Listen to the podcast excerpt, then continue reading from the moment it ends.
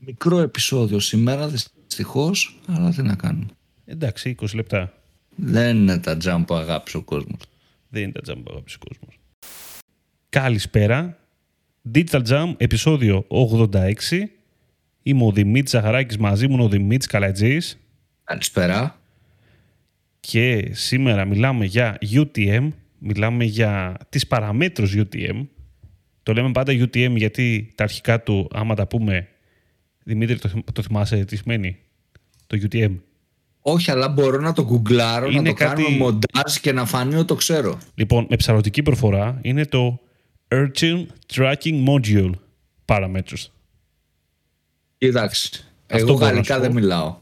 Δεν θα το πει κανείς έτσι. Άμα το πείτε βέβαια έτσι σε κάποιο interview για εταιρεία, πιστεύω θα ψαρώσετε πάρα πολύ άσχημα τον άλλον.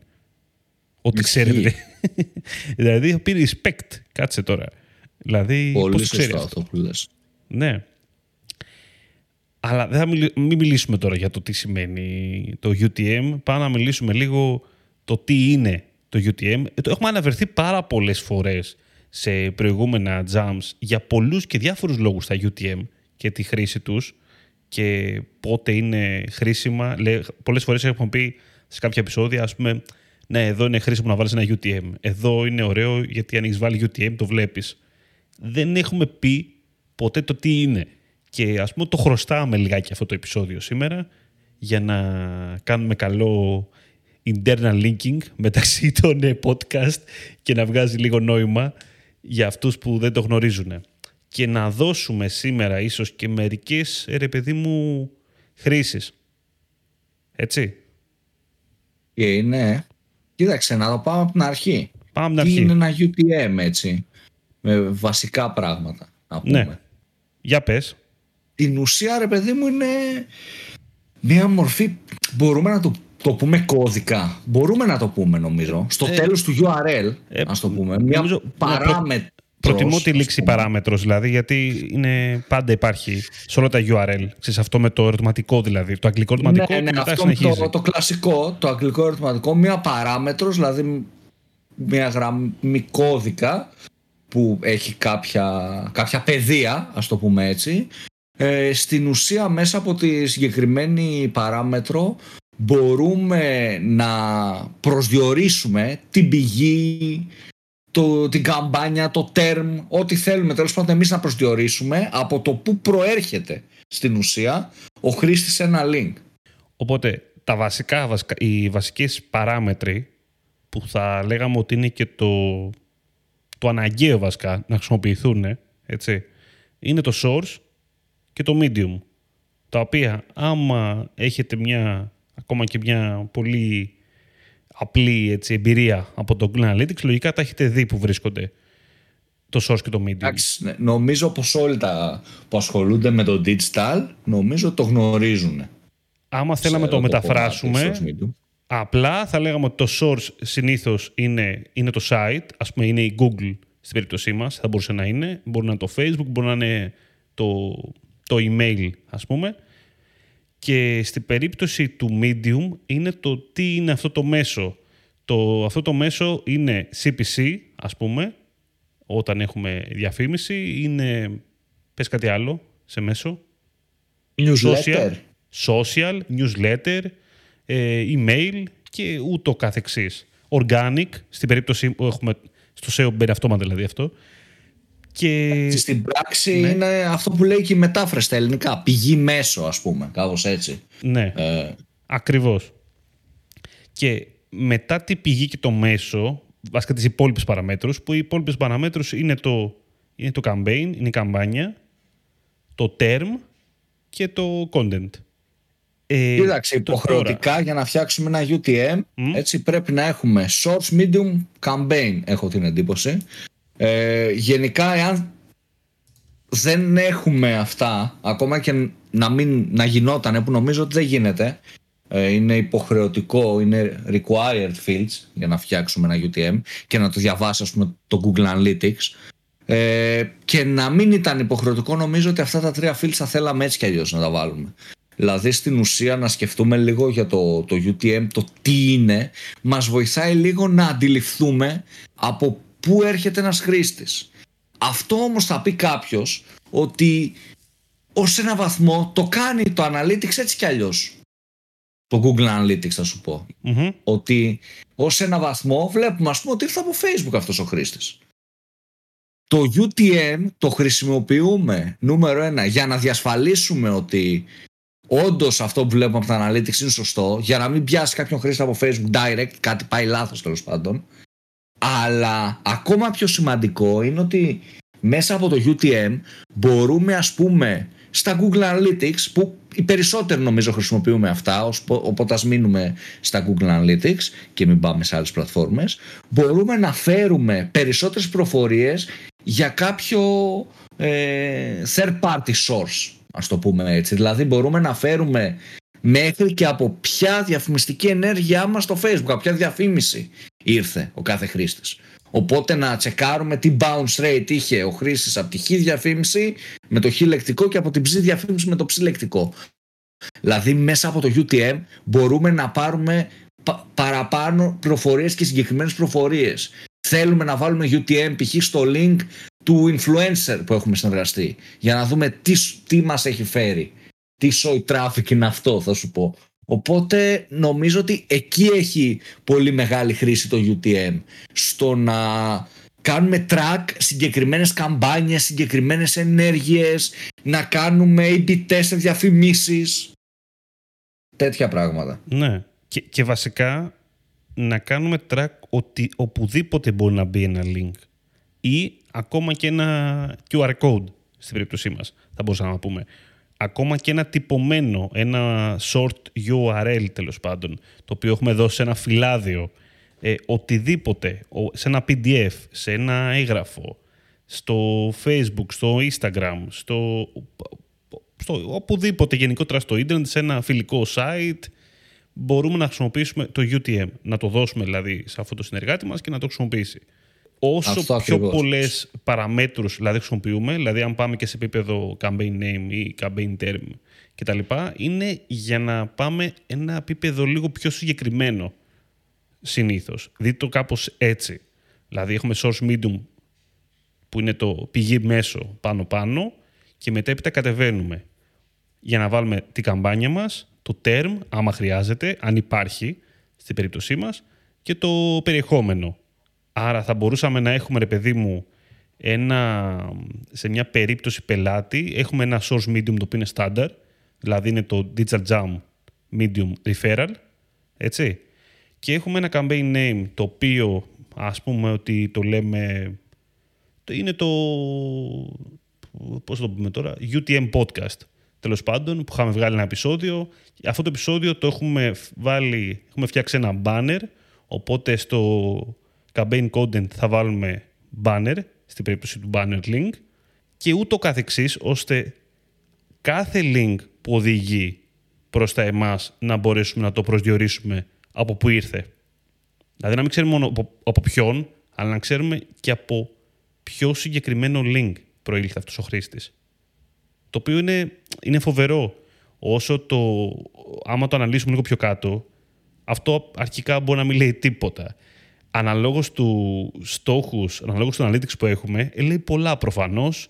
Λέει πολλά όταν έχουμε ένα e-shop, γιατί μπορούμε να καταλάβουμε όχι απλά ποιος μας έφερε πώληση, αλλά και με ποια ενέργεια την έφερε αυτή η πώληση. Να το πάμε λίγο όσο πιο συγκεκριμένο γίνεται αυτό το πράγμα που έγινε, ας πούμε, μια ενέργεια. Πιο γραφιστικό έφερε την πώληση, θα πω τώρα εγώ. Έτσι. Πιο banner ήταν αυτό, πιο creative είναι αυτό το οποίο όμως νίκησε στο τέλος ημέρας και έφερε την πώληση. Σε lead generation επίσης ισχύει το ίδιο πράγμα. Έχουμε goals και ούτως ή άλλως στον analytics, οπότε μπορούμε και το καταλαβαίνουμε το τι πήγε καλά, ποια ενέργεια, ποιο link ακριβώς λειτουργήσε. Σε, ακόμα και σε περίπτωση τώρα να σου πω που δεν έχουμε ούτε lead generation, ούτε e-commerce τέλος πάντων και μιλάμε για ένα, έναν publisher για ένα blog, για ένα site, ακόμα και εκεί ε, έχει πάλι τη σημασία του να καταλάβεις πού φέρνω, από πού μου έρχονται ποιοτικοί χρήστες, ποιοτικοί αναγνώστες, τέλος πάντων. Συμπλήρωσε εσύ τώρα. Νομίζω είπα πολλά. Συμφωνώ, συμφωνώ σε αυτό το κομμάτι. Εγώ θέλω να πω έτσι την, την άχρηστη χρήσιμη προφορία της ημέρας. Μ' αρέσει. Για την ονομασία, για, λέγονται UTM. Το πρώτο που είναι το Urchin, φαντάζομαι, Urchin, δεν ξέρω, είναι από ε, online web ε, statistics και ανάλυση software. Άντε, Οπότε ε, είναι, δημιουργήθηκε δηλαδή σε αυτό το software πάνω που λεγόταν Urchin. Ε, και ήταν online software για ανάλυση τέλος πάντων. Και μετέπειτα αυτό το, το έκανε acquire η Google και έγινε το, το πρώιμο Google Analytics. Μπορείτε να βρείτε και την, την ιστορία έτσι, της συγκεκριμένης εταιρείας αν το ψάξετε, Company History και Urchin. Και είναι Νομίζω αξίζει έτσι να διαβάσετε, είναι φαν. Ε, αυτό από μένα. Τι άλλο μπορούμε να πούμε για τα UTM. Κοίταξε, μπορούμε να, να πούμε γενικά πώς μπορείς να φτιάξεις ένα UTM εσύ και να δώσουμε το, το builder της Google το tool, το Campaign URL Builder που μπορεί κάποιος να χρησιμοποιήσει για να φτιάξει UTM και να το συνδέσει και με Bitly νομίζω γίνεται για να γίνεται short and ε, το UTM αυτόματα να, να σορτάρετε από Bitly. Οπότε είναι το tool, το, το campaign URL builder. Το googleάρετε και είναι το πρώτο αποτέλεσμα που θα βγει από τα developers tools ε, της Google. Οπότε μέσα από αυτό το tool μπορούμε να βάλουμε το URL campaign source που θέλουμε, campaign medium, campaign name, term content, ό,τι θέλουμε και αυτόματα θα μας φτιαχτεί ένα ε, link που θα ξέρουμε σίγουρα ότι είναι σωστό. Προσοχή όμως ε, στο τι προσθέτουμε στο UTM επειδή είναι case sensitive οι χαρακτήρες. Δηλαδή, εάν γράψουμε LinkedIn με το L κεφαλαίο και όλα τα άλλα μικρά και γράψουμε σε, σε source και κάνουμε ένα άλλο source, LinkedIn με το L μικρό και όλα τα υπόλοιπα μικρά, είναι δύο διαφορετικά sources. Το LinkedIn με το κεφαλαίο και το LinkedIn με το μικρό για το Analytics. Το, τα διαβάζεις σαν δύο τελείως διαφορετικά sources. Οπότε όταν δημιουργούμε UTM, σαν tip 100% δηλαδή το θεωρώ έτσι fundamental αλλιώς δεν έχει νόημα καν να μπούμε στη διαδικασία να δημιουργήσουμε UTM είναι να έχουμε κάποιες ονοματοδοσίες να έχουμε φτιάξει ένα έγγραφο και να ξέρουμε και να ονοματοδοτούμε τα UTM με ένα συγκεκριμένο τρόπο. Αλλιώς, αντί να μας βοηθήσει όλο αυτό στην ανάλυση δεδομένων, γιατί είναι σχεδιασμένο να μας βοηθήσει, θα κάνει το αντίθετο. Γιατί θα δημιουργήσουμε 100 διαφορετικά sources ε, που, που στην πράξη δεν είναι 100 διαφορετικά sources. Γιατί θυμόμαστε ότι το γράψαμε λίγο διαφορετικά και λίγο διαφορετικά. Το άλλο με κεφαλαίο, το άλλο με μικρό, το άλλο LinkedIn, το άλλο ε, LinkedIn χωρίς το L κεφαλαίο, το άλλο LinkedIn με και το I κεφαλαίο, το in, το άλλο χωρίς και, και έχει να γίνει χαμός όπως καταλαβαίνετε. θα έχετε 10-20 διαφορετικά sources σαν LinkedIn. Οπότε θέλει προσοχή και συγκεκριμένη έτσι, ονοματοδοσία. Το ιδανικό είναι να το έχουμε σε ένα αρχείο ε, καταγεγραμμένα που λέει και ο Τριαντάφυλλος από Survivor πώς να το γράψουμε. Και τι κάνουμε και πώς και τι νομίζω. Για να μην έχουμε πρόβλημα στην ανάλυση δεδομένων μετά. Mm. είναι δηλαδή σύνηθες λάθος νομίζω αυτό. Ε, να ξεχνάμε πως τα έχουμε δώσει. Ειδικά αν είμαστε ας πούμε σε agency ή freelancers και τρέχουμε πολλούς λογαριασμούς είναι πολύ σημαντικό να τα δίνουμε το ίδιο όνομα για να μπορούμε να κάνουμε φίλτρα να μπορούμε να κάνουμε καστομιές μέσα από το data studio. Πρέπει να ξέρουμε τι όνομα το δίνουμε και να είναι συγκεκριμένο Εντάξει, και μετά αυτό που είπες με το case sensitive, το, το λύνεις ε, μόνο με φίλτρα στο analytics. Αλλά καλό είναι να μην, να μην χρειάζονται αυτά.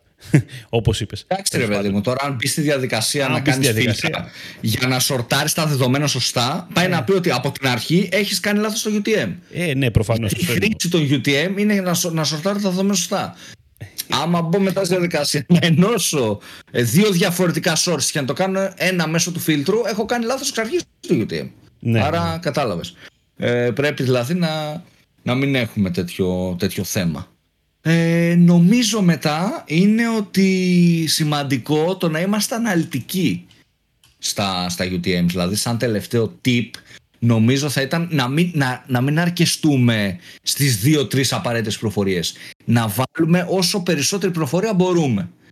Για να είναι όσο το δυνατόν specific αυτό που κάνουμε. Δηλαδή μπορούμε να βάλουμε πέρα από campaign name και campaign content.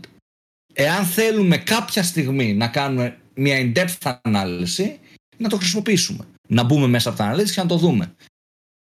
Τώρα αυτό στα analytics μπορούμε να το κάνουμε, να το δούμε από source medium, μπορούμε να το δούμε σαν secondary dimension, να βάλουμε campaign medium και όλα αυτά, οπότε τα βλέπουμε από εκεί, τέλος πάντων. Ε, αυτό, δηλαδή νομίζω πως ε, είναι σημαντικό να δίνουμε πολύ προφορία στα UTMs όσο περισσότερο μπορούμε ότι είναι από αυτή την ενέργεια που κάναμε, από αυτό το launch του προϊόντος, από, από, από και να το, να το κρίνουμε ανάλογα. Να πούμε ότι ξεκινήσαμε Patreon για όσους δεν το ξέρουν, αν έχει μείνει κάποιος που δεν το ξέρει. Το Patreon ξεκινάει από 3 ευρώ το μήνα μόνο, εκ των οποίων το 50% δηλαδή τα 1,5 πηγαίνουν σε κάποιο έτσι καλό σκοπό, σε κάποιο ίδρυμα, σε κάτι τέτοιο τέλος πάντων που θα αποφασίζει το ίδιο το community του Patreon, θα γίνεται ψηφοφορία μέσα εκεί. Αυτά νομίζω τα βασικά και εννοείται ότι θα έχουν και κάποια προνόμια, μην τα πούμε όλα γιατί είναι πολλά. Ένα από αυτά είναι το podcast ότι θα είναι πιο νωρίς. Έχουμε ένα Discord server και ένα γκρουπάκι, οπότε υπάρχουν τέτοια προνόμια. Όποιος θέλει πηγαίνει κάτω στο link του Patreon, μπαίνει μέσα και πληρώνει. Και εδώ να σου πω και ένα άλλο ένα, μια χρήση, ρε παιδάκι μου, της καμπάνιας του, του UTM campaign πρακτικά. Χρησιμοποιώντας, αν έχεις μια καμπάνια η οποία αφορά πολλά διαφορετικά μέσα, άμα χρησιμοποιήσεις το ίδιο όνομα καμπάνιας σε όλα αυτά τα μέσα, με ένα σωστό UTM δηλαδή, όπως είπαμε πριν, μπορείς να δεις και την απόδοση σε επίπεδο καμπάνιας μετά, μέσα από το Analytics. Μπορείς είτε να πας στις καμπάνιες τέλος πάντων και να επιλέξεις την καμπάνια και να δεις ασχέτως το που βρίσκεται, σε πόσα διαφορετικά sources βρίσκεται αυτή η καμπάνια, ή να κάνεις ένα segment ή οτιδήποτε θέλεις εσύ. Οπότε να δεις απευθείας τη συνολική εικόνα μιας ενέργειας που έχεις κάνει. Το οποίο αυτό η... πολύ σημαντικό. Ναι, αυτό, η οποία καμπάνια μπορεί να είναι Instagram, μπορεί να είναι Facebook, να είναι newsletter, να είναι στο δρόμο σε φυλάδια. μπορεί να είναι παντού τέλος πάντων. Έτσι, το οποίο είναι φοβερό.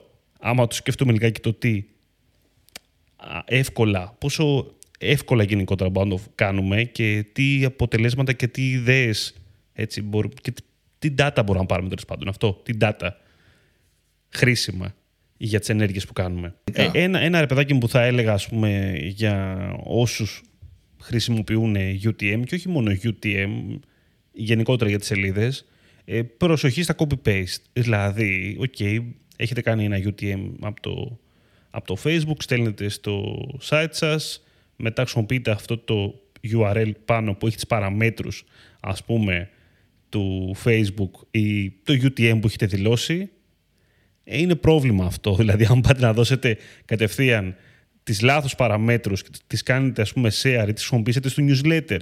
Δηλαδή πάρετε τις παραμέτρους του newsletter και τις δώσετε να τις κάνετε share στο facebook. Ε, αυτό έχει ως αποτέλεσμα προφανώς μετά τα data σας να είναι περίεργα. Να μην, να μην είναι σωστά. Βλέπετε, μετά βλέπετε λάθος πράγματα. Έτσι. Εκεί προσοχή αυτό, εντάξει, δεν μπορώ να πω κάτι άλλο. Προφανώς αυτό το πρόβλημα το κάνουν και οι χρήστες. Δηλαδή, μπαίνω εγώ από Twitter, ε, μου, έχετε βάλει ένα, μου έχεις βάλει ένα source medium συγκεκριμένο για το Twitter. Εγώ, άμα το κάνω copy-paste αυτό το link, το οποίο αφορά το Twitter, και το κάνω share στο Facebook, ναι, θα έχω κάνει share ένα ε, Twitter UTM μέσα από το Facebook. Με ό,τι συνεπάγεται αυτό για τα δεδομένα. Και αυτό πέρα τώρα, από αυτό... Ναι, πες. Ξέρεις, πες. εγώ θα σου πω ότι τα UTM είναι κάτι που δεν υπάρχει επιστροφή. Ακριβώς. δηλαδή, από, από τη στιγμή που ξεκινήσεις και χρησιμοποιείς UTM, πρέπει να συνεχίσεις και να το κάνεις παντού. Εάν χρησιμοποιείς UTM στα μισά από τα post σου, είναι σαν να μην χρησιμοποιείς. Άρα ή το κάνουμε σωστά και ολοκληρωμένα με ό,τι αυτό συνεπάγεται και κάνουμε ό,τι χρειάζεται να κάνουμε, είτε καλύτερα να μην το κάνουμε καθόλου. Ε, γιατί αυτό σημαίνει ότι πρέπει να έχουμε consistency, να φτιάχνουμε συνέχεια UTMs. Κάθε μας post, κάθε διαφήμιση να έχει UTM, κάθε διαφορετική ενέργειά μας. Γιατί αν βα, κάνουμε μια συγκεκριμένη καμπάνια και οι μισές ενέργειες καμπάνιας έχουν UTM και άλλες μισές δεν έχουν, δεν έχει καμία χρήση το UTM. Με λίγα λόγια, το UTM έχει φτιαχτεί για να κάνει τη ζωή μας πιο εύκολη όσον αφορά την ανάλυση δεδομένων. Εάν χρειάζεται να κάνουμε φίλτρα που είπες πριν, ε, χρειάζεται να ενώνουμε νοητά διαφορετικά sources, το UTM έχει, η χρήση του UTM έχει αποτύχει. Αυτό. Και εγώ θα, απλά θα θυμίσω τώρα, θα σας πάω και λίγο εκεί πίσω για να κάνουμε και ένα throwback, στο επεισόδιο με τα short URLs που είχαμε μιλήσει και σχετίζεται πάλι κουβέντα εδώ πέρα, οπότε σας κάνω μια σύνδεση. Πιστεύω ότι αξίζει να πάτε να τα ακούσετε, άμα δεν το έχετε ακούσει θα σας ενδιαφέρει πιστεύω, γιατί πατάει πάρα πολύ στο κομμάτι του tracking των ε, URLs και αυτό. Και συνδυάζεται πάρα πολύ άψογα κιόλας το κομμάτι UTM και short URL, ούτως ή άλλως.